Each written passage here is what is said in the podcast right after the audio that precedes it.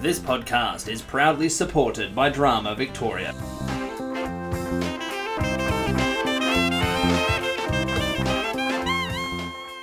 Hello, and welcome to The Aside, a podcast for drama teachers and students. This is a Script Tease episode where we talk through some of the world's greatest plays, jump through the major plot points, give some background, and of course, spoil the endings, all in less than five minutes.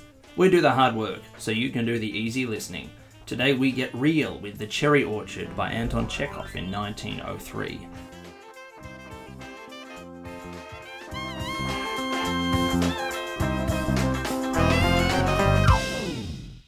Why is it called that? This play continuously references a family cherry orchard that may need to be sold and cut down for financial reasons. Much of the play is about the sibling leads not wishing to lose their family orchard. This is a symbol for old Russia, beautiful as it is in people's minds, needing to be transformed. Even though there are financial issues faced by the female lead, she has acres of cherries she could make into jam and sell, but the recipe has been lost, and so they are just symbolic of memories of great things. This is Russian realism. Lots of characters, lots of relationships, symbolism everywhere. Act 1. Welcome to Russia in May, early in the morning. Cherry trees come up straight away, which is good because of the title. The trees are in bloom despite the cold.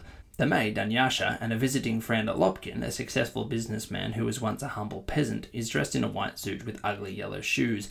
They are waiting in the home of Ranevsky, who has been in Paris for five years. Also at home is Simon, nicknamed Simple Simon because he is beyond clumsy.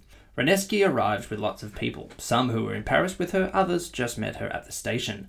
One, her daughter Anya, two, her foolish brother Gayev, her adopted daughter Varya, her servant Yasha, a governess named Charlotte who has a dog, and an elderly manservant named Furs. Although Ranevsky is happy to be home, soon we discover perhaps all is not well. Anya and Varya discuss the state of their financial situation. Their mother is spending money like crazy, so their house is up for sale to settle the debts, and it is said that she has been living in poverty in Paris. Why did mother run away to Paris? Probably because her husband passed away and her son drowned a month later. Then we hear a few solutions to their financial troubles. The cherry trees come up again.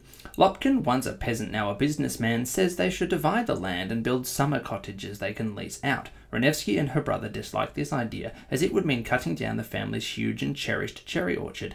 Lopkin even offers a loan so they can follow his plan to subdivide, the best plan from his point of view. Three other options are tabled to deal with Ranevsky's inability to stop spending. A scheme devised by some banker friends convincing Lopkin to lend the money without cutting the trees, and the possibility of a wealthy aunt coming to the rescue. Meanwhile, Peter arrives, the tutor of Grisha, the son who drowned, bringing up bad memories.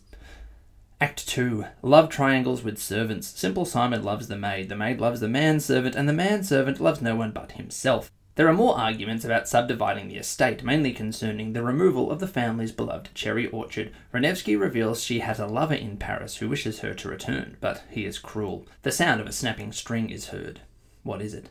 Peter the tutor arrives and lambasts Russian intellectualism. Varya thinks the tutor and Anya are having an affair, but it's not true. Simple Simon plays his guitar while Vanya calls out for help.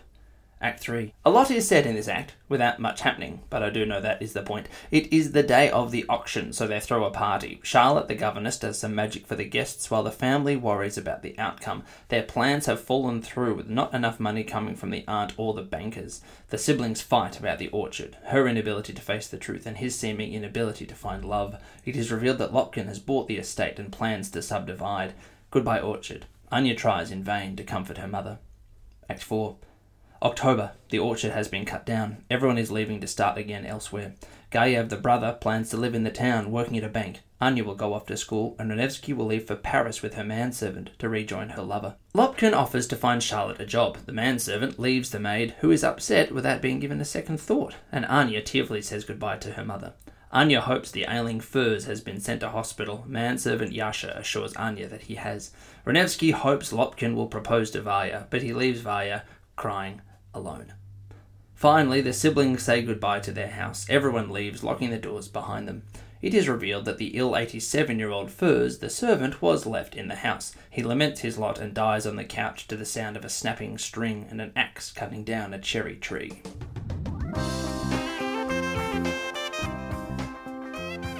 If you didn't know the play before, you do now. A bit. If you like the sound of it, have a read.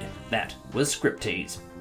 And remember, this is just our version of the play's story, highlighting the bits that we think are important. You may also have your favourite bits and moments that you want to mention. If you do, please leave a comment on SoundCloud or Facebook. We'd love to hear from you.